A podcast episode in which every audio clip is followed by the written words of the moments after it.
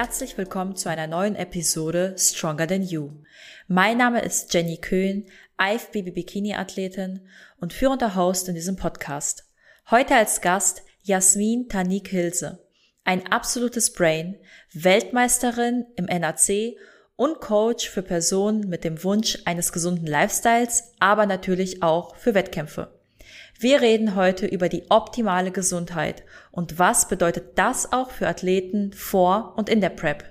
Wenn dir die Folge gefällt, freuen wir uns über deinen Support in Form von einem Abo, Feedback oder das Teilen auf anderen Plattformen. Wie immer findest du in den Show Notes alle Infos zu meinem Gast und unsere Sparcodes von Stronger Than You. Viel Spaß beim Zuhören. Herzlich willkommen zu einer neuen Folge Stronger Than You. Ich habe heute als Gast die liebe Jasmin Tanik Hilze dabei. Und Jasmin, du darfst dich einmal vorstellen. Hallo erstmal. Hi, schön, dass ich hier, da, hier sein darf. Ja, ich freue mich also, auch. ja, ich ähm, ähm, freue mich, also dass es endlich geklappt hat, ähm, hier mit dem Podcast bei dir. Und ähm, ja, ich bin selbst ähm, Personal Coach und Wettkampfathletin, mache den Sport schon so seit ein paar Jahren und bin seitdem auch ähm, recht aktiv auf Insta. Genau. Ähm, wie alt bist du, Jasmin? 34. Also das heißt noch nicht mal gar nicht mehr so jung für den Sport, ähm, aber das hat mich nicht aufgehalten, den Sport halt trotzdem weiterhin zu machen. Wann hast du denn angefangen mit dem Sport? Recht alt. Da wird, ähm, werden viele sagen, boah, das ist mir schon zu alt für den Sport. Ähm, ich hatte den Traum, ähm, ach so, den Sport an sich habe ich 2011 angefangen, ja, äh, also Kraftsport, ne, und den Wettkampfsport allerdings erst 2018. Und da war ich 29 und hatte mir gesagt, okay, vor meinem 30. möchte ich mal auf die Bühne gehen. Und das ist ja ein relativ später Einstieg. Aber ich kann da jeden dazu ermutigen, da sich nicht auf sein Alter zu begrenzen, und ähm, ich bereue es nicht und ich liebe es immer noch. Ich wollte gerade sagen, bist du der Meinung, dass es ähm, schwieriger ist im höheren, also ist ja höheren Alter, bist ja immer noch total jung, aber du weißt, was ich meine? Etwas, also im äh, Leistungssport ja, ist es tatsächlich so, dass man mit einem gewissen Alter einfach nicht mehr so leistungsfähig ist. Man sieht das auch in anderen Sportarten. Ich würde lügen, dass, wenn ich sage, dass ich da keine vermehrten Schwierigkeiten habe. Also je älter wir werden, desto schwerer wird das Bindegewebe lässt nach und äh, abzunehmen an gewissen Stellen wird dann auch schwerer, hormonelle Verschiebungen und mit steigendem Alter ist man einfach weniger leistungsfähiger und der Körper macht halt gewisse Prozeduren dann da doch nicht mehr so mit. Ja, ähm, mhm. Man muss sehr viel Wert auf, also es klingt so, als ob ich jetzt Rentnerin bin, das ist nicht der Fall. Ich wollte es gerade sagen. Ja, ja. nee, aber es ist schon ein Unterschied, als wenn ich den Sport mit 20 angefangen hätte, also den Wettkampfsport zumindestens. Ne? Ähm, ja. Ich finde es gut, dass es entsprechend auch die Klassen gibt, ähm, denn es ist schon etwas anderes, wenn man sich mit Mitte, Ende 30, wir haben auch Athletinnen bei uns im Coaching, die sind Mitte 40, Anfang 50 wenn man sich dann neben 18-, 20-Jährige stellt, das ist halt schon ein Unterschied, aber wir haben ja den Vorteil, es gibt ja auch Mastersklassen. Ne? Also, dass man mhm. da keine Angst haben braucht, sich zu schämen oder sowas. Ja, man muss dazu sagen, du siehst natürlich sehr, sehr jung aus. Du, ich hätte nie, wenn, wenn du es mir nicht sagen würdest, dann würde ich denken, du bist äh, Anfang, Mitte 20. Also finde ich jetzt. Ich, ich, ich habe dich natürlich noch ja. nie live gesehen, aber ich verfolge dich ja schon ewig bei Instagram.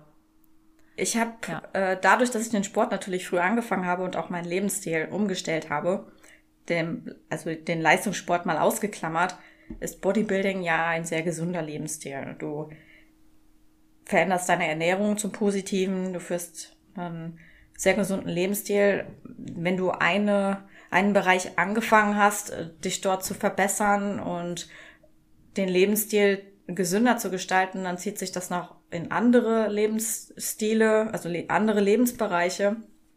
Und das geht dann halt hin mit Training, Ernährung. Klar, das, äh, damit hat jeder ein, angefangen, aber das zieht sich eben halt auch mit Schlafoptimierung, Mindset. Man ist, ähm, man versteht viele Körperprozesse irgendwann und weiß genau, wie man mit sich umzugehen hat, lässt sich nicht mehr so stressen und so. Und es ist allgemein ja ein super gesunder Lebensstil. Und ähm, wenn man das früh anfängt und seine Gesundheit priorisiert, dann bin ich der festen Überzeugung, dass es einen echt jung hält. Und es ist ja auch tatsächlich so, wenn man sich bedarfsgerecht und gesünder ernährt, dass es auch das Altern tatsächlich verlangsamt, freie Radikale abfängt.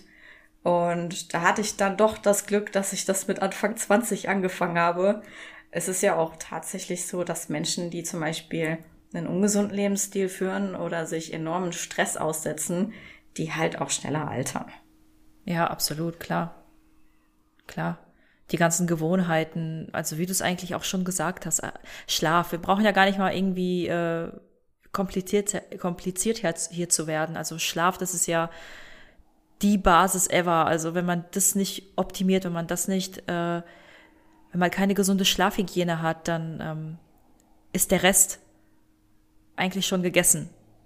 Also wenn man nicht genug geschlafen hat, dann kann, ist man nicht leistungsfähig. Man, äh, der ganze Tag ist einfach hin.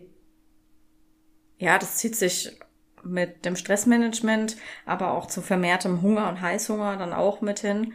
Äh, man neigt dazu, an mehr Zivilisationskrankheiten zu erkranken und generell der Alltag wird wesentlich schwerer bewältigt, ja. Und mhm. wenn ähm, ein Mensch seine Schlafhygiene pflegt und eben auch auf seine, ich sag mal so, es gibt Leute, die kommen mit sechs Stunden super klar, wenn die Qualität des Schlafs stimmt. Aber wenn wir mal vom Durchschnitt ausgehen, dass man so seine sieben, acht Stunden Schlaf hat und auch eine anständige Tiefschlafphase, da werden ja dann auch ähm, Wachstumshormone ausgeschüttet und es werden im Hintergrund ja auch Prozesse verarbeitet. Der genau. Magen-Darm-Trakt kann mal aufgeräumt werden. Also das ganze Wohlbefinden hängt halt auch an einem gesunden Schlaf dran. Und äh, man ist den Tag über auch wesentlich ausgeglichener, nicht so stressanfällig. Und ich habe es halt auch letztens wieder gemerkt. Ich habe tatsächlich jetzt einige Wochen ähm, enorme Schlafschwierigkeiten gehabt. Die Qualität hat sehr gelitten, weil ich einen Hund habe, der jetzt ein Pflegefall geworden ist. Der wurde letztes Jahr im Oktober ähm, mit einem Bandscheibenvorfall diagnostiziert und ist seitdem gelähmt.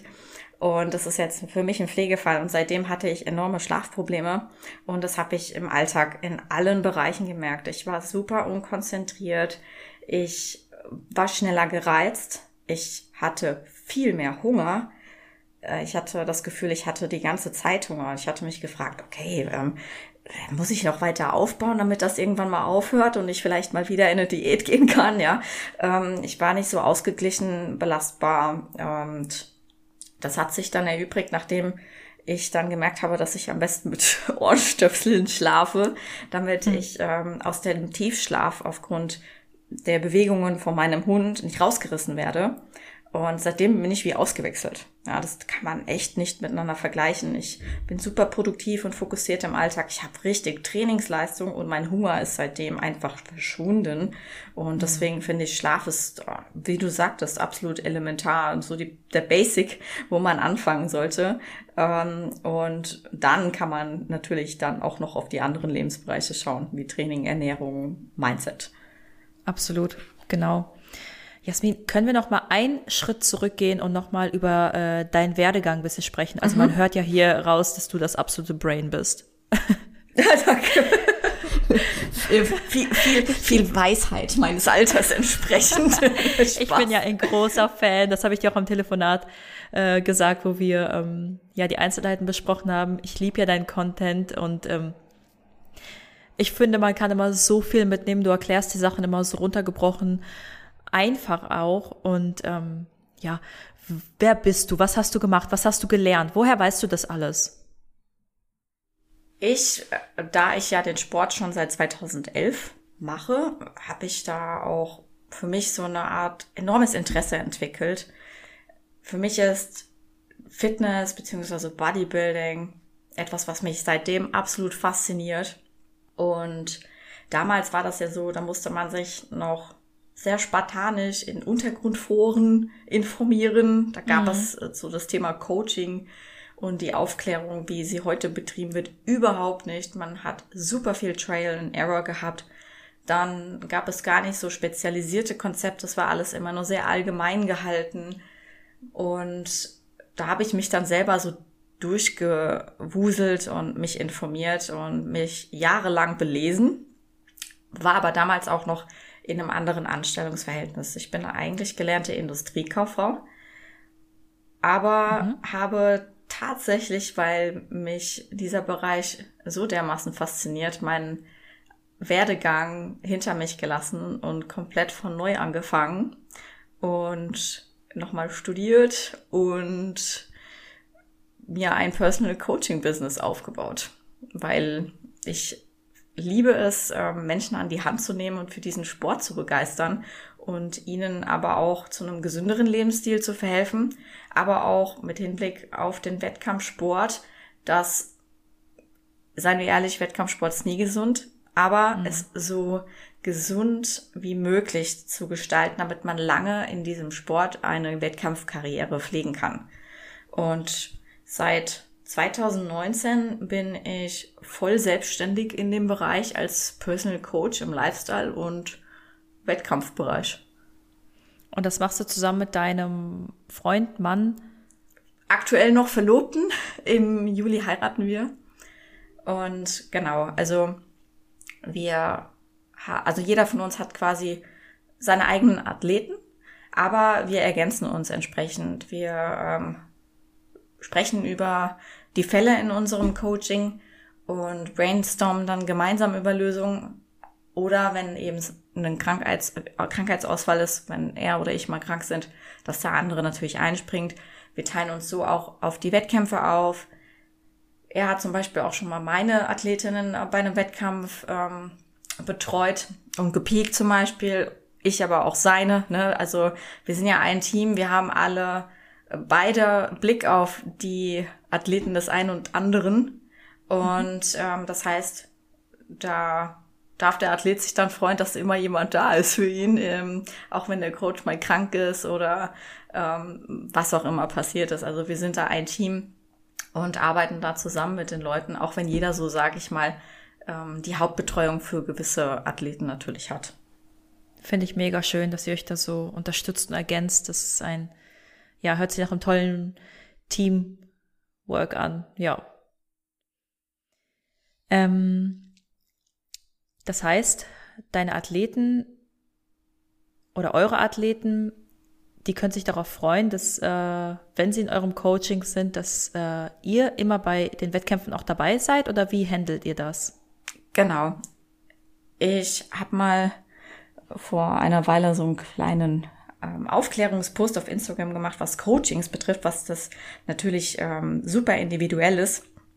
Und da muss man, muss jeder Athlet für sich selbst herausfinden, okay, welche Art von Betreuung möchte ich wahrnehmen?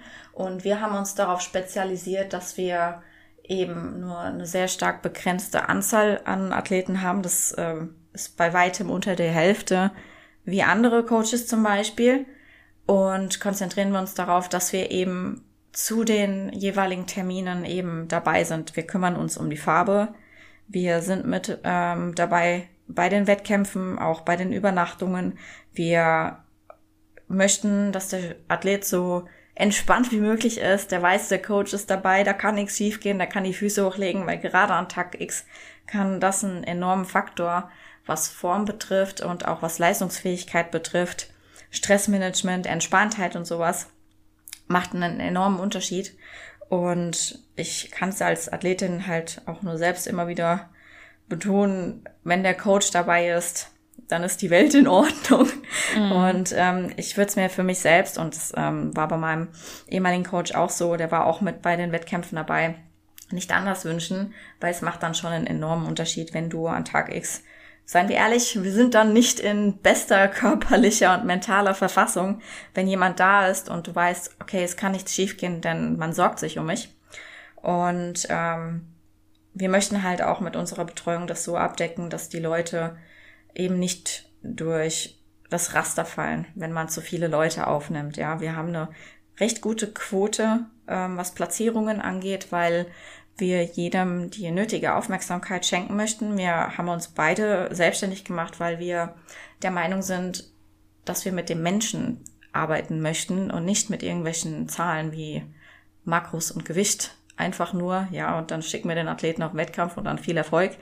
Sondern ja. wir möchten von Anfang bis Ende den gesamten Prozess so nah wie möglich begleiten, weil wir dort nicht nur mit einem Kunden arbeiten, sondern wirklich mit Menschen, die wir ins Herz geschlossen haben, die wir eben so intensiv betreuen. Das ist zumindest unsere Arbeitsphilosophie. Es führen mehrere Wege nach Rom. Das heißt nicht, dass man nicht auch bei einem Coach erfolgreich sein kann, der den, der einen halt ähm, auch einfach in Form bringt und am Wettkampftag nicht da ist. Man kann sich ja auch um eine eigene Begleitung kümmern. Ähm, aber das ist halt dann alles eine Sache der eigenen Prioritäten. Und wenn man sagt, okay, äh, man möchte einen Coach, der immer recht nah am Herzen halt auch ist, ein, ähm, nicht nur natürlich auch aus, auf gesundheitlicher Sicht da berücksichtigt und die eigenen Lebensumstände mit einbezieht, weil man kann natürlich immer einen Ernährungsplan schreiben und Cardio aufschreiben und wenn das Gewicht nicht runtergeht, dann kürzt man Kalorien und äh, erhöht das Cardio, das ist alles schön und gut, aber oft sind viele andere Faktoren auch noch von einer Gewichtsreduktion auf dem Niveau einfach notwendig, wie zum Beispiel, okay, wenn ich jetzt mal den gesamten Verlauf berücksichtige und die Zeit nehme ich mir dann für die Leute, weil ich einfach nicht zu viele aufnehme, ist vielleicht ein Deload sinnvoll. Sinn, mhm. wann war der letzte Refeed? Macht sogar vielleicht mal ein Cheat Meal Sinn. Ist auf der Arbeit irgendwas Stressiges vorgefallen oder im privaten Bereich? Kann ich mit der Person vielleicht mal drüber reden, um da eine Lösung zu finden? Und das ähm, ist natürlich bei einem anderen Coaching vielleicht nicht enthalten. Ja, da muss jeder für sich halt ähm, herausfinden, was er wirklich benötigt. Es gibt durchaus einige Leute, die bei uns im Coaching sind, die sind ähm, von denen man es nicht erwartet, die unheimlich an die Hand genommen werden müssen. Und das sind sogar meist die ganz großen Jungs. das erwartet man nicht. Ähm, denn gerade wenn man unter Leistungsdruck steht und auf gut Deutsch abliefern möchte, ist es äh, viel wert, wenn jemand da ist, dann mental halt auch abholt. Ja, absolut. Kann ich sehr gut nachvollziehen. Ähm, das ist jetzt alles auf Athleten, auf Wettkampfsportler ähm, bezogen. So individuell arbeitet ihr aber auch mit Lifestyle-Kunden zusammen, richtig? Genau, die haben natürlich andere Baustellen und Ziele. Oft ist es so, dass die Personen aus äh, einer sehr langen Diät, also vor allem Frauen bei mir im Coaching ähm, kommen und nicht nur wissen, warum es nicht weitergeht. Oft sind Gesundheitswerte nicht in Ordnung aufgrund der Vorgeschichte. Viele Menschen setzen sich aufgrund der Medien sehr unter Druck dass sie einem gewissen Idealbild entsprechen möchten und etwas hinterherjagen, was für sie aber sehr gesundheitsschädlich ist. Denn man sieht auf Instagram eher immer nur die Leute, die in Form sind und Photoshop vielleicht auch noch. Und so möchte man dann auch aussehen. Und das kann über einen längeren Zeitraum die Person natürlich mental sehr herunterwirtschaften. Frauen verabscheuen ihren Körper vielleicht und da gilt es, das natürlich aufzuarbeiten, nicht nur im gesundheitlichen Sinne, das heißt eine bedarfsgerechte Ernährung ähm, entsprechend den Bedürfnissen im Alltag zu strukturieren, sondern eben auch Aufklärungsarbeit zu betreiben, dass Menschen vielleicht nicht ähm, sportmagersüchtig werden oder in dieser Sportmagersucht bleiben oder äh, eben auch einen gesunden Lebensstil im Generellen entwickeln. Ich habe ähm, da keine konkreten Beispiele, weil, denn jeder, der zu mir kommt, der ist, der hat seine eigene Vorgeschichte, sag ich mal, und das ist mega unterschiedlich, ja. Äh, zum Beispiel, ob es jetzt übergewichtige Personen sind, die völlig am Anfang stehen, was das angeht und sagen, okay, ich bin von vornherein mit allem überfordert, ich brauche da direkt Hilfe. Wie aber auch ähm, sehr schlanken Frauen, die eben am Rand einer Essstörung stehen, die dann aufgefangen werden müssen. Wobei ich da aber auch differenziere und durch Anamnese, Gespräche auch schaue, okay, ähm, bis wohin kann ich da auch mit meiner Arbeit helfen und wann überschreitet es auch tatsächlich meine Kompetenzen? Denn wenn jemand in einer Essstörung ist oder tatsächlich akut erkrankt, dann muss ich abwägen, okay, ist diese Person dann doch noch mal bei einem Spezialisten in dem Bereich, wo sie es nötig hat? Oder ähm, sage ich, okay, dann bin ich vielleicht doch noch nicht der richtige Ansprechpartner, weil da noch im medizinischen Sinne, vielleicht in Form von einer Kur oder ähm, weil einfach doch zu starke medizinische Probleme im Hintergrund sind. Ähm, ich bin da ja kein Arzt oder sowas, ja, oder Psychotherapeut. Das muss man dazu sagen. Ein Coach ist kein Psychotherapeut. Ähm, das sind Sachen, da muss man halt differenzieren. Wenn es zu weit fortgeschritten ist, sollte die Person sich wirklich da nochmal ganz tiefe ähm, Hilfe suchen in der Hinsicht. Aber ähm, wenn man jetzt nicht in einer Magersucht ist und einfach, sag ich mal, fehlgeleitet ist, was sein Ernährungsverhalten angeht und noch nicht in diesem in dieser Informationsflut das für sich Richtige gefunden hat, weil man muss ja auch überlegen, wir haben so viel Informationen zugänglich, dass wir gar nicht filtern können, was das Richtige für uns ist, für unsere mhm. Lebensumstände. Wenn man sich jetzt zum Beispiel einen Ernährungsplan aus dem Internet raussucht oder irgendwer ein Programm, kann ich von vornherein sagen, dass das meist nicht durchführbar ist oder auch sogar gesundheitsschädlich für die jeweilige Person, weil damit eine Art Blaupause gearbeitet wird und man eben überhaupt keine Lebensumstände mit berücksichtigt ich meine, nicht jeder kann zum Beispiel fünfmal am Tag essen, ja, was auch überhaupt nicht notwendig ist. Weil dann hat man gelesen, okay, ich muss unbedingt vier, fünfmal am Tag essen, ja, damit ich Fett abbaue. Oder äh, ich ähm, darf nach 18 Uhr keine Kohlenhydrate essen, sonst werde ich dick oder sowas. Ne? Und das sind so, das sind halt Mythen, die halten sich tatsächlich doch noch sehr hartnäckig. Vor allem Kohlenhydrate in Form von ähm, ja, Fra Frauen, wie sie damit umgehen, ähm, ist das äh, leider noch sehr weit verbreitet. Oder aber eben auch im Trainingsbereich, dass Frauen sich vieles gar nicht zutrauen und gar nicht intensiv genug trainieren. Und das sind halt dann so Sachen, die ich dann aufarbeite.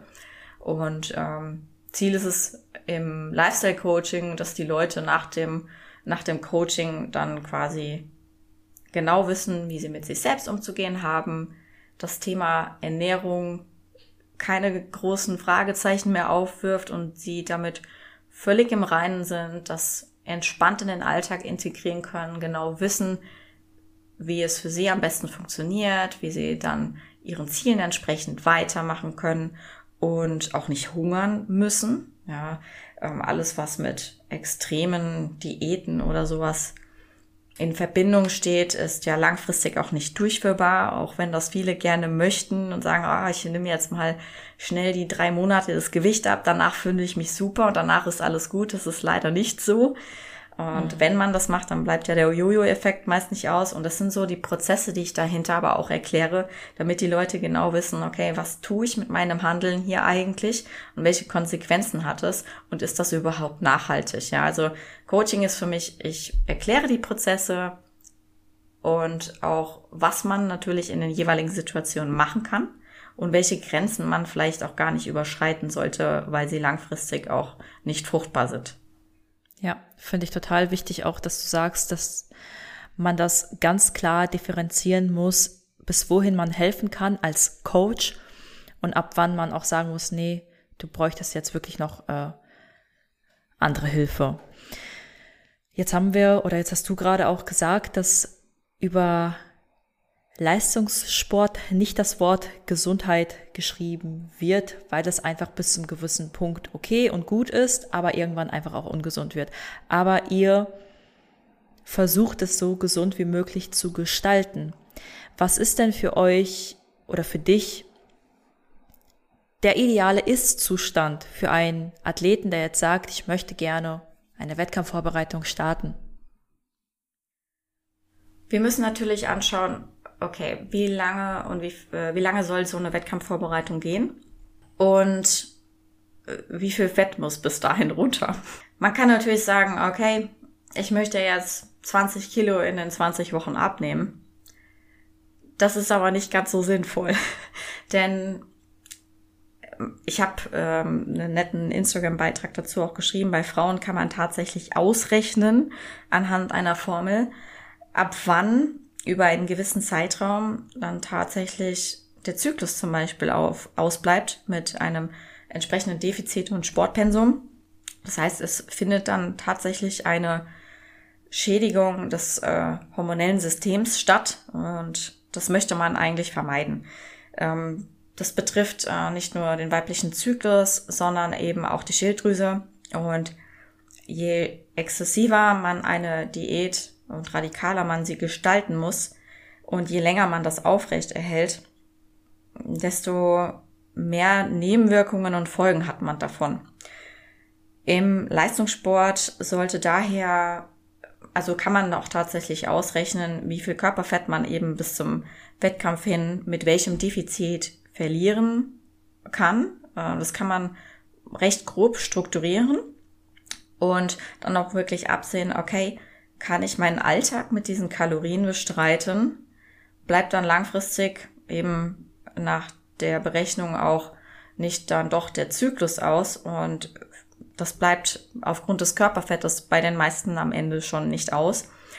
Und ähm, dann kann man aber den Schaden in Grenzen halten und sagen, okay, überspringe ich vielleicht nur einen Zyklus und der letzte bleibt vielleicht aus, ja, vor den Wettkämpfen oder kurz danach. Oder habe ich dann wirklich ein halbes Jahr bis zu einem Jahr keine Periode mehr und erhöhe damit mein Risiko äh, für Herzerkrankungen, Osteoporose und sowas und habe natürlich aber auch ein hormonelles Chaos. Denn man muss es auch so sehen, wenn man sich die ganze Zeit am Ende eines Zykluses befindet, wo das Östrogen niedrig ist und das Progesteron hoch, geht es einem nicht gut. Wenn dann überhaupt die Hormone in der Form dann noch mitspielen ähm, und wenn eine Diät auch zu lange dauert, reguliert die Schilddrüse einfach. Die ähm, Körperfettreduktion wird dann auch immer schwerer und je aggressiver ein Defizit auch gestaltet ist, desto mehr Muskulatur verbrennen wir halt auch am Ende der Diät. Ja. Und Ziel eines Bodybuilding-Wettkampfes ist es natürlich, dass wir mhm. mit so viel Muskulatur, die wir erarbeitet haben, dann so fettfrei wie möglich auf der Bühne stehen. Und das heißt, dann segeln wir am Ziel vorbei. Und ähm, deswegen schaue ich, dass meine Athletinnen zumindestens und bei den Männern ist es natürlich nochmal eine Frage, ähm, wie in welcher Klasse die starten. Wenn du, wenn du dann einen schweren Athleten hast, kannst du das nicht so sehen. Aber bei den Frauen schaue ich schon, dass die nie schwerer sind als ähm, Körpergröße minus 100. Und das ist eigentlich auch schon der obere Bereich. Wenn nicht sogar vielleicht noch so drei, vier, fünf, sechs Kilo eher darunter. Denn man kann nämlich ähm, tatsächlich ausrechnen, inwieweit man circa so wettkampftrocken in gewissen Klassen ist. In der Bikini-Klasse ist es so, dass man Körpergröße minus 100, minus 8 bis minus 13 rechnet. Ja, wenn du eine eher eine schwerere Athletin bist, wenn ich das bei, von mir als Beispiel nehme, ich bin 1,54 Meter minus 100, sind 54 Kilo. Das ist auch tatsächlich mein oberes Off-Season-Gewicht. Da fühle ich mich auch schon ein bisschen fluffy, wenn ich es so sagen kann. Ähm, aktuell wiege ich 53 Kilo, ähm, habe aber nach acht Monaten Aufbau auch tatsächlich wieder eine Diät eingeleitet, um da wieder ein bisschen runterzukommen, wieder Aufbaupotenzial zu haben. Aber ähm, wenn ich das dann runterrechne, 154 minus 100 sind 54 minus 8 Kilo. Wie gesagt, als ähm, dann wäre ich schon eine eher schwere Athletin, was ich auch tatsächlich bin, weil ich ja meine Klasse auch schon ausfülle. Das wären dann ähm, 46 Kilo. Und ich stand tatsächlich in Endhärte mit 45,4 Kilo auf der Weltmeisterschaft. Das hört sich so wenig an. Ja, ich ist meine, ich es bin, auch. Ich, ich bin 1,70 groß und ich, also für mich hört sich das so ultra wenig einfach an. Aber ja klar, man muss dann natürlich auch davon ausgehen, wie groß man ist und äh, wie viel Muskulatur man hat und so weiter und so fort. Ja, und wenn man dann eher eine zierliche Athletin hat, weil ich bin ja NAC Bikini Weltmeisterin und ähm, weitaus muskulöser als eine Bikini-Athletin beim DBLV. Ähm, mich kann man quasi auch als zierliche Athletin in die DBLV-Figur stellen ähm, muss man dann auch noch mal runterbrechen, okay, wenn ich dann eher eine Anfängerin bin und wirklich komplett ähm, Wettkampf trocken sein möchte, was sowieso für die erste Saison super schwer ist, dann muss ich ja noch tiefer gehen mit dem Gewicht. Also Mädels in meinem, äh, in meiner Körpergröße, die beim DBFV starten, wenn die wirklich Wettkampf endfertig ähm, sein wollen, die wiegen durchaus 40 bis 42 Kilo. Das ist kein Witz. Mhm. Aber was macht, ja. was ist denn für dich so ein, woran siehst du, ob ein Athlet gesund ist? Ich sag's mal gesund in Anführungsstrichen, um zu sagen, okay, wir können starten. Mach dir ein großes Blutbild. Ähm, was sind für dich so Referenzwerte, wo du sagst, okay, das, äh, damit können wir jetzt starten? Was muss es alles beinhalten? Ich meine, der Mondhaushalt. Ähm, wie geht's weiter? Wir machen standardmäßig Blutbilder im Coaching. Das mache ich nicht nur bei den Athleten, sondern auch bei den Lifestylern. Denn es gibt A, immer etwas zu optimieren und man kann den Leuten ja nur auf die Stirn gucken. Ja, du weißt ja nicht, ob es dir wirklich gut geht, wenn du dich an diesen Status schon gewöhnt hast. Und deswegen schauen wir auf die Hormone, auf die Schilddrüse, dann je nachdem, ob der oder die Athletin unterstützt ist, nochmal auf weitere Marker, das ist auch nochmal ganz wichtig, ähm, Leber, Niere, Herzgesundheit und auch gewisse andere ähm, Vitamine zum Beispiel, Vitamin D, klar ist ein Klassiker, ähm, Selenjod, damit die Schilddrüse anständig funktioniert. Ein Klassiker auch ist für Frauen der Ferritinwert. Der ist ähm, bei 95 Prozent der Frauen, die zu mir ins Coaching kommen, zu niedrig und auch teilweise im gefährlichen Bereich. Ich hatte auch mal eine Kundin, die ist ins Krankenhaus eingeliefert worden, weil der Bereich schon viel zu niedrig ist. Und ähm, Referenzwerte sind halt nicht Optimalwerte, das muss man dazu sagen. Da unterscheiden, da ist unsere Schulmedizin leider etwas veraltet. Der mhm. Arzt guckt da drauf und sagt, oh, okay, das ist ja alles in Range, alles gut. Aber wenn wir sehen, okay, mein Ferritinwert ist bei 11 und der, die untere Range fängt bei 10 an, was übrigens schon im absolut gefährlichen Bereich ist. Und der Referenzbereich gibt es 400 hoch. Okay, wow. Wo machst du dann fest, dass das in Ordnung ist, ja? Ähm, kleine Side-Info dazu. Ähm, als Leistungssportler sollte man einen Ferritinwert von 100 bis 200 haben. Lass ich demnächst direkt mal checken. Genau. Ähm, ganz wichtig, damit einfach der Energiestoffwechsel funktioniert, die Schilddrüse funktioniert und man fühlt sich auch deutlich weniger abgeschlagen, wenn der Eisenwert eben optimiert wurde. Und ja, das sind halt mehrere Marker, auf die wir schauen. Ähm, es ist nie bei jedem alles perfekt. Man muss aber dann differenzieren mit, ist das noch okay? Ähm, oder müssen wir wirklich vor einem Prep-Start da noch Werte optimieren, weil der Körper ja nur noch mehr abbaut dann. Und ja. irgendwo sage ich dann, ich kann das dann nicht mit meinem Gewissen vereinbaren, weil ich weiß, wie es, auch wenn du deine Ausgangslage optimiert hast und auch deine Blutwerte vorher optimiert hast, das ist das, was ich all die Jahre gemacht habe, wie elendig es dir am Ende geht. Und mhm. wenn du dir dann, und ich kann dir sagen, als ähm, Athletin, die jetzt erst einmal eine längere Wettkampfpause hat, ähm, nach vier Jahren Wettkampfsport, ich hätte es mir niemals verzeiht, wenn ich ähm, meine Gesundheitswerte gegen die Wand gefahren hätte. Dann stände, stünde ich jetzt vor einem Trümmerhaufen und müsste mit den Folgen kämpfen. Und das ist es nicht wert, denn schließlich wir gewinnen nichts in dem Sport außer ein Stück Blechpokal.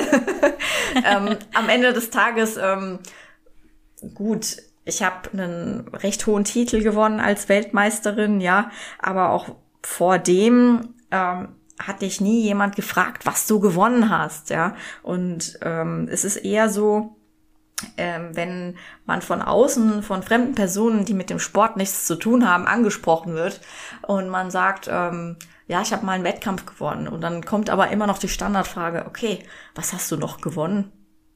Ähm, ja, ein Pokal ähm, und sonst nichts.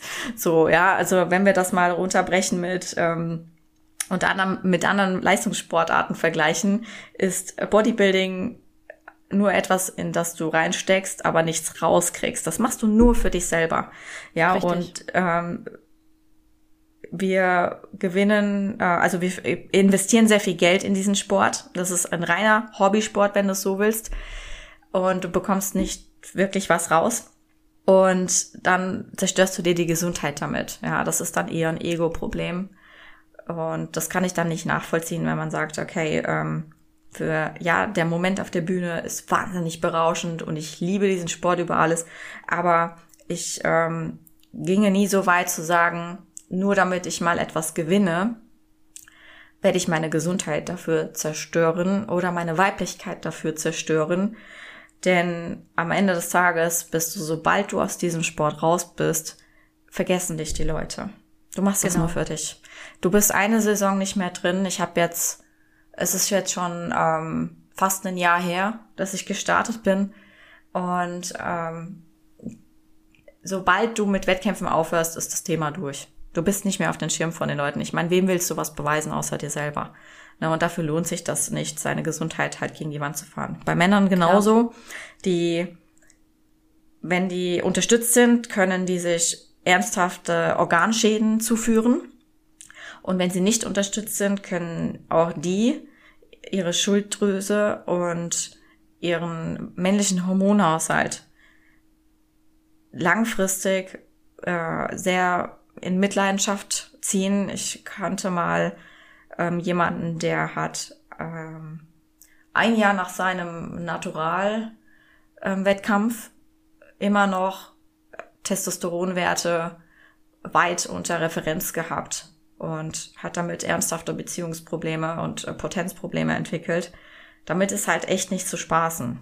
Ja, und man kann auch, wenn man vor der Wettkampfsaison gesund gewesen ist, mit der Wettkampfsaison seine Gesundheit vollkommen ruinieren. Und auch die langfristigen Wettkampf, Wettkämpfe, die man anstrebt, also seine Karriere, sag ich mal, mit Anführungszeichen, eben zunichte machen. Wenn man dann Frauen hat, die völlig herunterwirtschaftet sind oder auch Männer, wie gesagt, das Beispiel habe ich auch schon gesehen, die dann jahrelang nicht mehr starten können, weil die Gesundheit hinüber ist oder man aufgrund der Extreme, die man diese Wettkampfdiät gemacht hat, danach in einen Binge-Eating gefallen ist oder in einen ganz, ganz schlimmen Jojo-Effekt und dann plötzlich 20, 30 Kilo zunimmt, dann ist das Thema Wettkämpfe auch erstmal gelaufen. Ja, aber diese ganzen schlimmen Sachen, die passieren, diese ganzen Folgen, die man da entwickelt, sind das alles Dinge oder Folgen, die dann entstehen, wenn man nicht vorher auf seine Gesundheit äh, geachtet hat oder die optimiert hat und während der Wettkampfsaison äh, auch da nicht drauf geachtet hat? Oder passiert das unabhängig davon? Sowohl als auch. Also es kann dir keiner die Garantie geben, denn jede Wettkampfvorbereitung ist anders. Dein Körper reagiert jedes Mal anders. Wenn du vorher gesund warst, weißt du nicht, ob dieses extreme Herunterhungern und das nennen wir immer ganz gerne Verhungern mit maximal, maximaler Muskulatur. Denn am Ende sind wir, also ich umschreibe das nur so, weil Menschen verstehen das dann besser, Magersüchtige mit viel Muskulatur. Und das hat immer Folgen. Nur inwieweit das dann reparabel ist, das ist die Frage, wie tief dich das eben negativ in deiner Gesundheit beeinflusst hat. Ich kann niemandem garantieren, der diesen Wettkampfsport macht, deswegen gibt es auch immer ein Aufklärungsgespräch, bevor jemand in eine Prep geht, dass man da wohl, wohl also ohne Probleme wieder rauskommt, ja. Und dann ist die Frage, wie lange hast du noch Hunger danach? Bleibt dein Zyklus dann doch vielleicht aus? Weil dann dein Körper reagiert da einfach anders. Ähm, mhm. Hast du vielleicht nicht doch Probleme mit den Organen, ja, gerade im unterstützten Bereich. Es hat Nebenwirkungen, das ist einfach so und jeder geht dieses Risiko für sich selber ein. Man verringert das Risiko natürlich einfach, indem man mit einer gesunden Ausgangslage, was den Körperfettanteil betrifft. Das heißt, man muss nicht ganz so lange Diäten, nicht ganz so exzessiv Diäten. Dann auch mit einem, wenn wir in den unterstützten Bereich gehen, eher, jetzt muss ich überlegen, wie ich das Wort äh, welches Wort ich dafür nehme, ähm, mhm. verantwortungsbewussten Umgang damit zu pflegen. Ja, sehr gut, Denn, sehr gutes ja, Wort. Genau, denn es gibt auch Athleten, die impulsgesteuert vor ihren Wettkämpfen, weil sie Torschusspanik bekommen haben, höher dosieren, unüberlegt dadurch Nebenwirkungen in den Kauf nehmen, die nicht mehr reparabel, äh, reparabel sind, ja. Zum, vor allem bei Frauen. Und dann, unabhängig davon, ob das der Coach jetzt gesagt hat oder man selber aufgrund der Unsicherheit sagt, okay, oder weil man, weil die Ausgangslage nicht in Ordnung war, aus welchen Gründen auch immer, ähm, in diesem Wettkampf Ehrgeiz und dem Drang, bestmöglich abschneiden zu wollen oder gewinnen zu wollen. Und gerade wenn wir jetzt in den Bereich gehen, wo Leute Profi werden wollen, treffen Menschen aus Verzweiflung oft unüberlegte Entscheidungen und dosieren über oder greifen zu Mitteln, zu denen sie vielleicht nicht hätten greifen dürfen. Und gerade bei Frauen ähm, tritt dann eben eine Virilisierung ein, die dann nicht rückgängig zu machen ist. Oder bei Männern kann das eben Organschäden sein. Also Frauen nehmen meistens nicht so hohe Dosierungen wie Männern, weil Frauen weniger davon brauchen aufgrund ähm, ihrer Physiologie, wobei das auch dann nochmal ähm, zu unterscheiden ist mit den jeweiligen Klassen. Ähm, ja, richtig. Ne, eine Bikini-Athletin, das ist, also wenn eine Bikini-Athletin unterstützt, dann sind das Mengen, worüber ein Schwergewichtler natürlich nur lächeln kann, ja. Nichtsdestotrotz sind die Schäden, die aber dann in Form der Vermännlichung, also der Virilisierung auftreten können, ähm, darüber muss man sich gut informieren und darf nicht aus Impulsen entscheiden. Ja, das, mhm. und sowas passiert halt dann gerade in Gefecht, so kurz vor den Wettkämpfen häufig. Ja, und ähm, Athletinnen greifen aus Verzweiflung oder der Coach ähm, empfiehlt es oder schwatzt es einem auf. Ich möchte das natürlich jetzt nicht so negativ klingen lassen. Das kommt leider auch vor in der Szene. Ähm, ja, äh, weil man unbedingt gewinnen möchte. Und das sind halt so Sachen, wo wir dann tatsächlich abwägen, zuliebe des Athleten und sagen, okay, ähm, schieb's lieber noch mal eine Saison auf, wenn jetzt noch die Muskulatur fehlt oder der Körper schon einfach am Ende ist, weil, wie gesagt, nicht es in die Endhärte zu kommen, um vor allem im internationalen Bereich oder wirklich an der Spitze im nationalen Bereich kompetitiv zu sein. Nicht jeder Körper verträgt das wie ähm, ein anderer. Und dann sollte man für die nächste Saison das vielleicht aufschieben und sagen, also okay, wir akzeptieren das so, wie es ist. Wir schauen, dass du jetzt nochmal deine Bestleistung bringst, ja. Aber man kann A, keine kiloweise Muskeln innerhalb von kurzer Zeit am Ende der Diät nochmal draufzaubern, noch ähm, da fünf Kilo Fett innerhalb von zwei Wochen. Das funktioniert nicht. Und da muss man dann einfach sagen, okay, bis hierhin und nicht weiter. Das müssen wir akzeptieren und nicht durch unüberlegte, unverantwortliche Entscheidungen da versuchen, da das noch umzudrehen, aber dann diese Nebenwirkungen in den Kauf zu nehmen. Ja.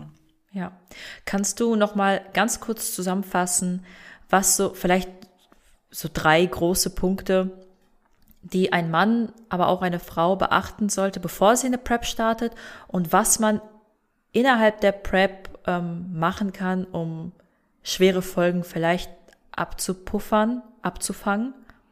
Vielleicht so drei Punkte für jeweils.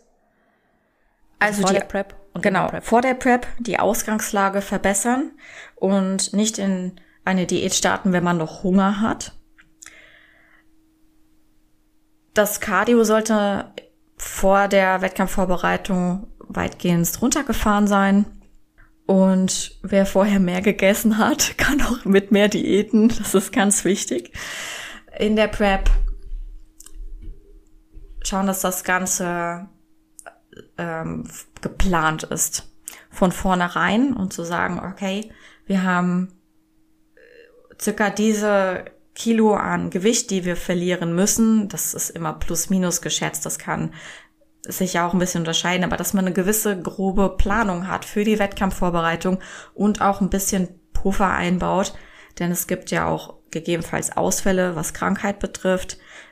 es gibt, aus Erfahrung kann ich das leider sagen, keine Prep, die völlig reibungslos abläuft, sich ein gutes Mindset dazu aneignen und sagen, okay, ich bin der Fels in der Brandung und wenn was ist, fängt mein Coach mich auf, denn Stressmanagement und vor allem Cortisol sind das A und O, dass man das berücksichtigt, denn Stress kann jede Wettkampfvorbereitung, jede Diät komplett zunichte machen. Und dann am Ende dem Coach und dem Prozess vertrauen und sich als Athlet nicht stressen. Man hat mhm. keine anständige subjektive, also man hat nur noch eine subjektive, fehlgeleitete Wahrnehmung und je leaner man wird, desto fetter fühlt man sich. Leider. Gibt es da Unterschiede bei Naturalathleten und unterstützten Athleten? Inwiefern? Worauf man achten sollte, bevor man eine Prep startet und auch während der Prep. Bei unterstützten Athleten sind die Blutwerte dann tatsächlich doch noch mal ein bisschen wichtiger. Gerade für Männer, äh, also für schwere Athleten. Es sind ja meistens Männer, also es gibt ja nur wenige ähm, sehr schwere Athletinnen, aber auch die ähm, sollten da natürlich auf die Blutwerte drauf achten, welche Dosierungen man da halt auch seinem Körper zumuten möchte. Das ist halt auch immer so eine Sache. Ähm, das kann ich hier nur an, ja, nur anschneiden, weil das ist ein super komplexes Thema und sehr höchst individuell.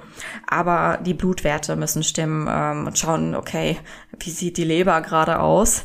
Und bevor die Organe da nicht in der Form auch belastbar sind, sollte man nicht ähm, in eine Prep starten. Ja, das ist, ähm, also es gibt genug Bodybuilder, die an diesem Sport halt auch einfach gestorben sind. Das müssen wir einfach Kind ja. beim Namen nennen. Ja, und die Schäden sind dann irreparabel. Und ja. das, also ich kann dir sagen, die Leute, die diesen Sport leben, ähm, auch auf höchstem Niveau, die würden für diesen Sport früher sterben. Das, tut, das gehen sie ja auch wissentlich ein. Wenn du unterstützt und vor allem als Männerathlet und das ein paar Jahre machst, musst du damit rechnen, dass du halt für immer auch Testosteron substituieren musst, weil du deine eine eigene Achse einfach ähm, herunterfährst und das nicht mehr funktioniert. Und du deinen Organen halt wirklich viel zumutest. Und da muss man abwägen mit, okay, wie weit willst du gehen? Es wird deine Lebenszeit vermutlich verringern. Aber das ist mit ja, wie mit vielen Dingen im Leben, es hat alles einen Preis und die Leute, die diesen Leistungssport, aber auch andere Leistungssportarten sind ja auch so. Es gibt ja auch Fußballer, die sind Mitte 30 einfach umgefallen, weil es das Herz nicht mehr mitgemacht hat, ja. Mhm. Ähm, das ist eine Leidenschaft, für die opfern Menschen halt ihr Leben. Das klingt jetzt alles sehr hart, ja, aber ähm, gerade in es diesem ist aber einfach so. Mhm. Ja, in diesem Leistungssport ist es so, generell jeder Leistungssport, wie gesagt, ähm, auch andere Rennradfahrer, die zum Beispiel sehr dünn sein müssen, die hungern sich teilweise runter. Ballerinas, die hungern sich ja auch runter. Ähm, es ist in vielen Bereichen so. Oder MMA-Kämpfer vor ihrem Wettkampf, ähm, damit die in die Waage passen, gehen unheimlich extreme Entwässerungsprotokolle durch und ziehen sämtliche Flüssigkeit aus ihrem Körper, damit sie ins Gewichtslimit passen. Ähm, Gibt es interessante Dokus darüber. Ähm, jeder Leistungssport ist irgendwo ungesund, weil wenn es darum geht, dass Menschen irgendwo gewinnen, ja, ähm, das liegt in der kompetitiven Natur der Menschen. Aber wichtig ist, dass man sich genau im Klaren ist, bevor man emotional in dieser Situation steckt und seine Grenzen absteckt. Ja, schon, ja. sag ich mal, vor Prep-Start, sag ich mal, sich so ein, diesen, wie gesagt, den Plan ähm, und das Protokoll halt, sage ich mal, zu Gemüte führt und nicht aus ähm, Impulsen oder im Affekt dann das alles überm Haufen wirft und dann völlig radikale Methoden eingeht. Manchmal muss man einfach die Zeit ihrer Arbeit machen lassen.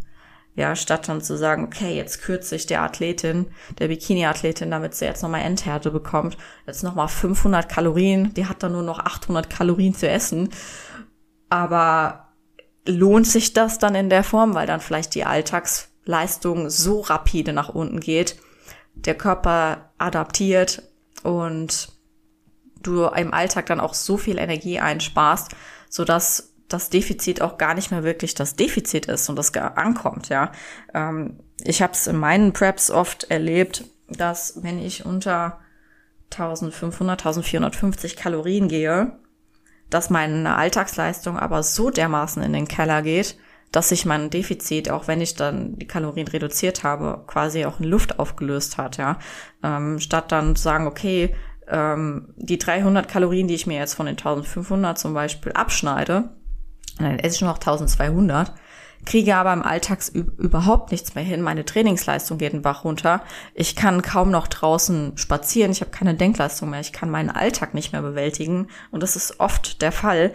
Dieses, ja. Diese Phase sollte man sich so kurz wie möglich in einer Prep aufhalten. Das ist meistens nicht vermeidbar. Das ist halt tatsächlich so, um in die Endhärte zu kommen und um die hartnäckigen Fettzellen, die Alpha-Fettzellen äh, anzugreifen, das Altfett, was man seit seiner seit seinem ersten Lebensjahr mit sich rumträgt. Ja, der Mensch ist ja nicht dazu ausgelegt, dass wir wirklich sämtliche Fettzellen, die wir haben, komplett abbaut. Ja, das ist ja auch ähm, vor allem bei Frauen überlebenswichtiges Fett, um überhaupt fruchtbar zu sein.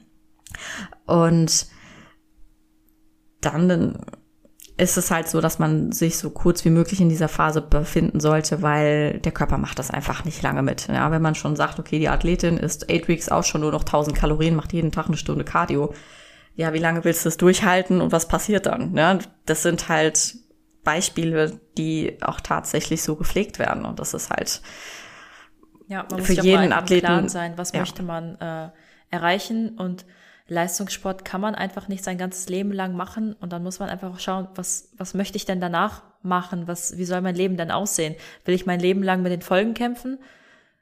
Oder ähm, will ich nach meiner schönen Zeit als Leistungssportler noch was anderes machen oder auch einfach, ja, Kinder bekommen?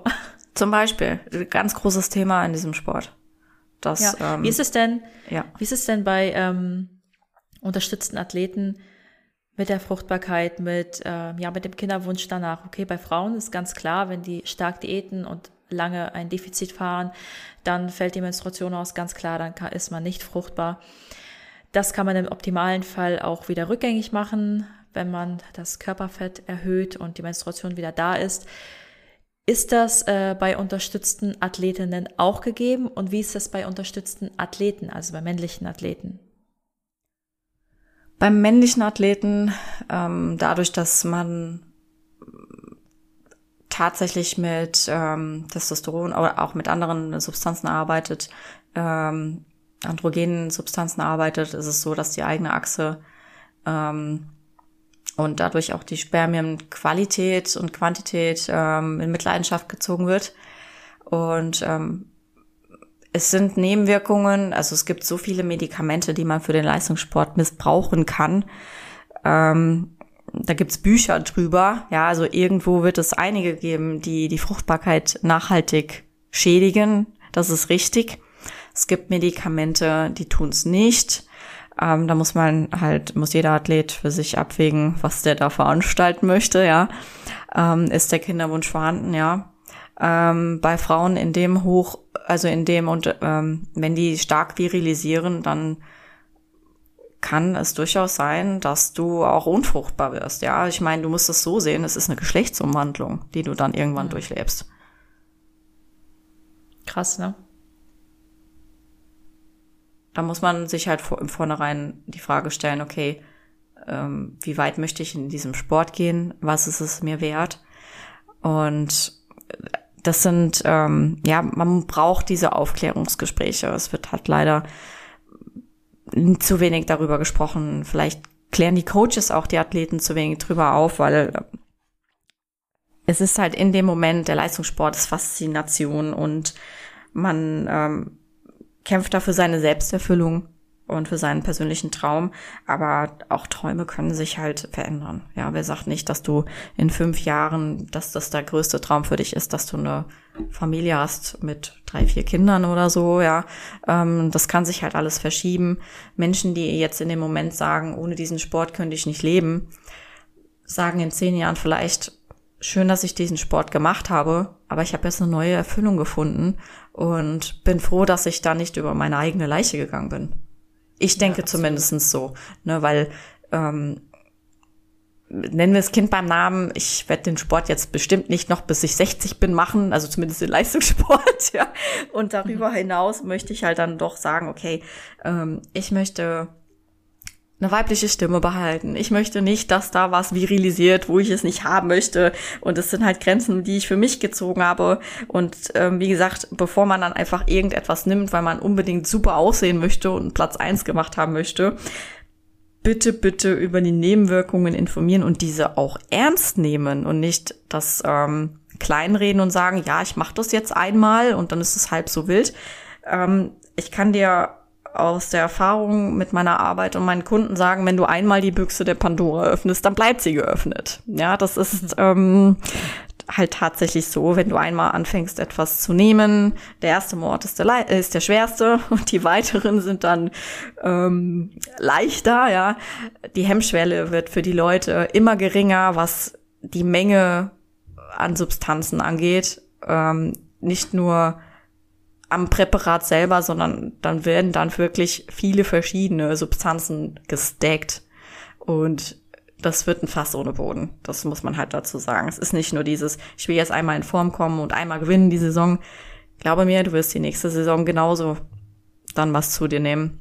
Und die ja, nächste absolut. und die nächste. Man, Denn du willst dich ja auch steigern. Genau, man leckt ja auch einfach Blut. Ist es dann auch für unterstützte Athleten ähm, einfacher äh, im Training dann ähm, ja Leistung zu bringen, Muskulatur aufzubauen, äh, schneller zu regenerieren? Definitiv. Du, also in ähm, Studien ist es auch so, dass du mit den Medikamenten halt teilweise, also du überschreitest Grenzen, körperliche Grenzen damit und vervielfachst einfach den Muskelaufbau und eben auch die Trainingsleistung.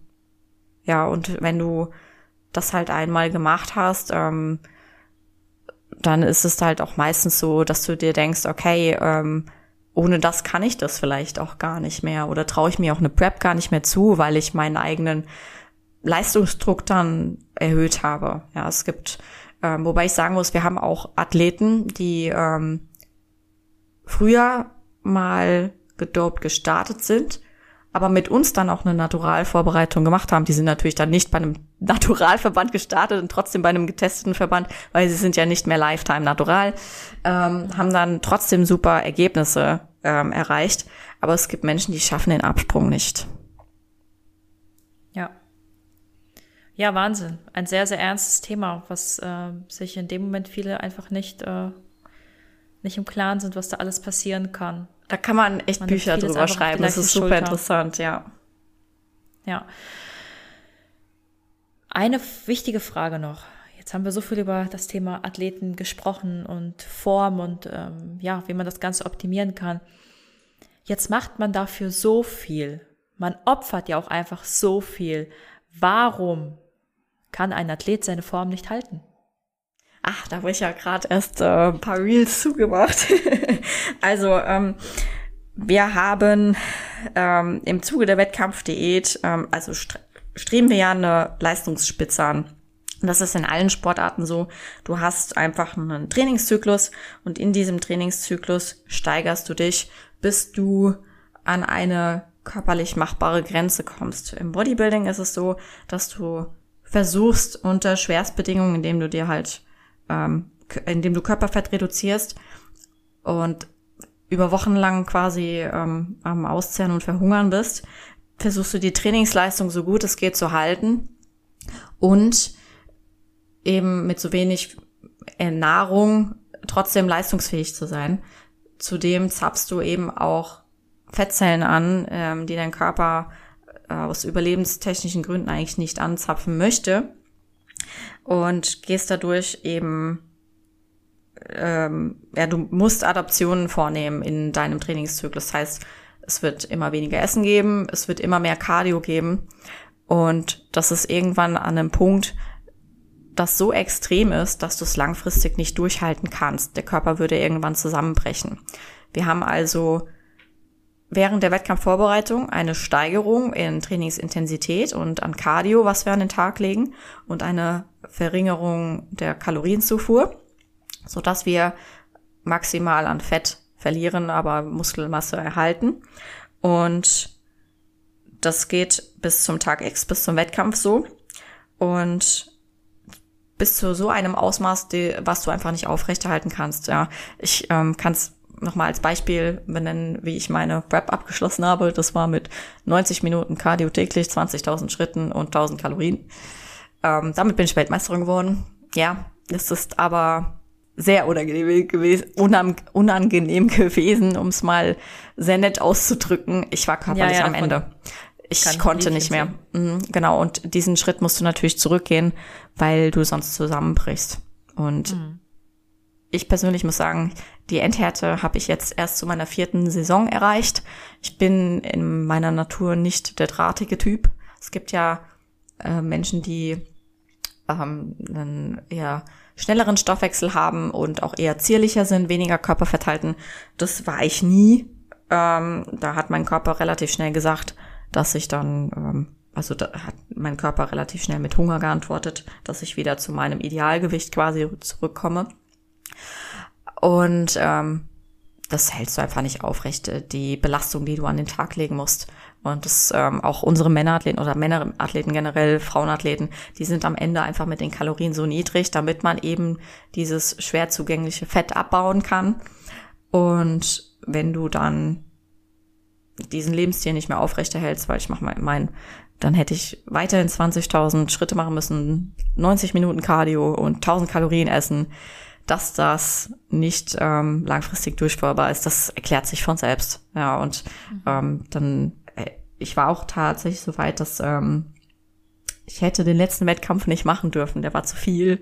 Es ist auch ähm, nicht üblich, dass äh, Leute bis ähm, in ihrer Wettkampfsaison ohne Pause fünf Wettkämpfe machen. das, ich wollte es einfach wissen, ja. Ähm, aber bei vier ist bei mir Schluss. Aber das ist für mich die Grenze und das ist eigentlich für eine Wettkampfsaison schon sehr viel. Und danach ähm, war es dann tatsächlich so, auch obwohl ich dieses Pensum aufrechterhalten habe, ohne jetzt sage ich mal zusammenzubrechen, was hat mein Körper gemacht? Ich habe angefangen, Muskulatur zu verbrennen. Ich konnte es nicht mehr halten und ähm, habe dann gesagt, okay, bis hierhin macht es halt auch keinen Sinn mehr, weil wie gesagt, Wettkämpfe sind dafür da, dass du mit ähm, der gewünschten Optik, mit viel Muskulatur und geringem Körperfett auf der Bühne stehst. Und wenn du dann anfängst, deine Muskulatur zu verbrennen, weil der Körper als Schutzmechanismus diese nun angreift, um Energie zu sparen, dann ist das Thema einfach vorbei. Da muss man sagen, okay, die ja. Wettkampfsaison ist beendet. Man sollte dann ausdiäten, das Cardio reduzieren, die Kalorien erhöhen die Gesundheit wiederherstellen, die Leistungsfähigkeit wiederherstellen, gegebenenfalls Muskulatur, die man eben im Zuge der Diät verbrannt hat, wiedererlangen und dann verbessert in, in einer Offseason, indem man die Gesundheitswerte wiederhergestellt hat, das Cardio auf ein Minimum gebracht hat, die Kalorien auf ein Maximum gebracht hat, ähm, wo man dann konstruktiv noch mit aufbaut, aber jetzt nicht verfettet oder so. Und dann kann man den Zyklus einfach wiederholen, den Zyklus des Leistungssportes. Ja, ja. Das habe ich in deinen äh, Stories verfolgt. Das war, ähm, wo du so Unmengen dann auch essen musstest, damit du einfach deine Form halten kannst. Ja, das, das war das erste Mal, dass mir das passiert ist. Ich weiß nicht, wieso mir das passiert ist. Nach der Wettkampfsaison, wie gesagt, ich hatte 1000 Kalorien gegessen. Ich habe ein hohes Pensum gehabt, damit ich überhaupt noch abnehme. Das hat auf einmal eine Kehrtwendung gemacht und ich bin durchgebrannt ähm, ich weiß nicht, was mein Körper da veranstaltet hat, dann habe ich ähm, täglich 3000 bis 3500 Kalorien, ich meine wohlgemerkt einen Unterschied von 1000 bis dann ähm, gegessen und ich habe weiter abgenommen und ich habe gedacht, was zum Teufel ist jetzt mit meinem Körper los? Der hat einfach ähm, Muskulatur verbrannt. Ich bin immer leichter geworden ja. und ich musste das auffangen und ähm, hab dann gegen angegessen. War auch sehr lecker und hat Spaß gemacht. aber ich muss sagen, mir ging es auch nicht gut. Muss ich, ne? Mir ging es nicht gut, aber das viele Essen war lecker. Und ich habe dann mit ähm, zwei Wochen Dauerfuttern habe ich es tatsächlich aufgehalten und konnte dann ähm, zurückreversen. Aber habe echt ähm, einiges an Muskulatur verbrannt. Bist du dann auf diesen Kalorien geblieben oder musstest du dann ähm, mit dem Ausdiäten sogar noch höher? Nee, da bin ich drauf geblieben. Ähm, das äh, ist halt auch eine Überforderung des Systems. Du musst auch überlegen, du hast die ganze Zeit so wenig gegessen, du bist auch Insuli sehr insulinsensitiv dadurch. Mhm. Und wenn du deinen Körper dann mit so vielen ähm, Kalorien, Kohlenhydraten vor allem, ja, ähm, und Fetten ähm, flutest, du ziehst extrem viel Wasser und ich meine, das, äh, je mehr du isst, desto mehr Salz ist da zum Beispiel auch dran, ja. Und ähm, du fühlst dich dann nicht wohl. Also optisch sieht das dann, du bist noch in Wettkampfform, aber du siehst total weich aus, weil überall, weil du überall Wasser hast und so stark Wasser, dass es dir in den Gelenken und Knöcheln weh tut. Und ähm, das überlastet halt auch einfach das System, weil du es auch gar nicht mehr gewohnt bist. Und ähm, deswegen ähm, sind wir dann noch mit den Kalorien runtergegangen. Ich habe dann aber sehr lange dann auch zweieinhalbtausend gegessen, damit ich zunehme, weil mir, weil es mir tatsächlich sehr lange sehr schlecht ging, ne, weil ich war das erste Mal in meinem Leben in einer international kompetitiven Endhärte. Das ist mit den Wettkampfjahren zapft man quasi immer mehr Fettzellen an, wird immer leaner mhm. und kommt leichter in einen gewissen Bereich rein. Ja, für mich ist es vielleicht das nächste Mal leichter in diesen trockenen Bereich zu kommen. Es ging über die Jahre immer besser, ohne diese Nebenwirkungen. Ähm, aber man möchte ja immer noch mal einen oben draufsetzen. Das heißt, es wird nie besser am Ende, ja. Ähm, und ähm, habe mich dann ähm, gezielt dann doch hochgefuttert wieder auf mein auf ein gesundes Körpergewicht, nicht auf 43,5 Kilo, wo ich am Ende war, sondern dann auf 48 Kilo, auf 1,54 und von da ab ging es dann in acht Monaten auf 350 Kilo. Und das war vollkommen okay. Super interessant, super interessant. Zum Schluss hätte ich noch eine Frage. Nochmal weg von dem Wettkampfsport. Für einen ganz normalen Otto-Normalverbraucher. Blutwerte. Was sind so die, die Blutwerte, die jeder checken sollte? Schilddrüse, TSH, FT3, FT4, wenn da etwas auffällig ist, also nie nur TSH nehmen, weil das ist alleine nicht aussagekräftig. Ähm, wenn äh, man könnte noch das reversible T3 mitnehmen, um zu schauen, okay, wird inaktives T3 gebildet, was die Rezeptoren quasi blockiert, ja, aber nicht aktiv ist.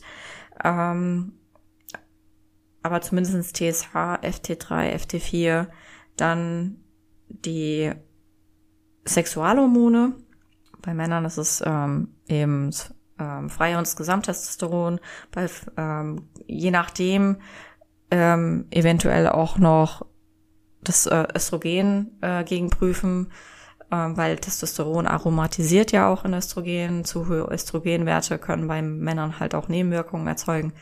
Bei Frauen eben auch die Sexualhormone mal checken lassen.